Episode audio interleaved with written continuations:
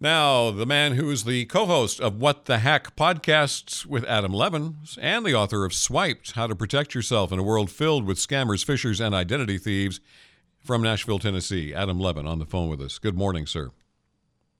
Morning, Frank. This is definitely the time of the year where things get confusing. Uh, you're going to be getting all kinds of scams that are coming in your way.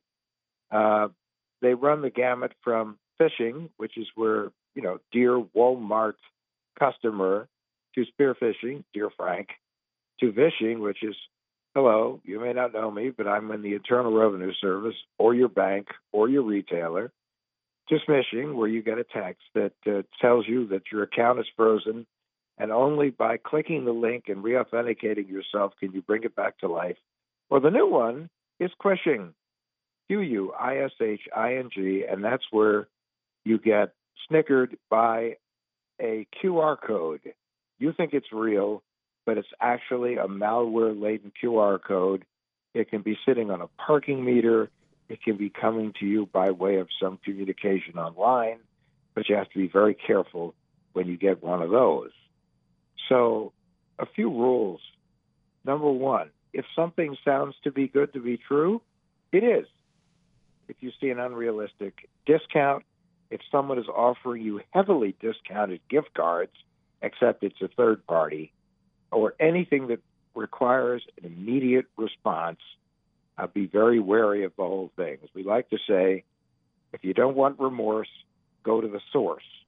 So only download apps from retailers you're familiar with, from legitimate app stores like Apple and Google, and even they've had a few issues here, and preferably stores that you shopped before um, use a credit card, not a debit card, because with a credit card, it's their money.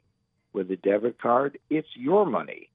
And preferably use one that has a scam alert or sign up for transaction alerts, which notify you anytime anything doesn't look right. Uh, you would have the opportunity to dispute it with the retailer, and you certainly don't want them crawling in your bank account. You need to use different passwords and IDs with different sites, and you can use more sophisticated ones with more sensitive sites, or you can get a password manager and enable two factor authentication. If someone crawls on a site, but it isn't you, at least it gives you an extra layer of protection. Also, if you're going to be in public, do not use public Wi Fi, use a secure network, use a personal hotspot, use a virtual private network and a big thing during this part of the year, and especially now with AI, delivery scams or billing scams. This is when you get a text or an email and it tells you there is either something wrong with the package that uh, is supposed to be delivered, that you have to contact the package delivery company, click here, not a good idea, or there's a problem with the bill and you may not be getting the thing you ordered, so click here not a good idea. Always go directly to the website. Always go directly to the uh, shipper. Never go there by way of link or attachment. All right, Adam Levin, he's the guy that we go to for keeping us safe online and tries to help us out every year if we would just listen.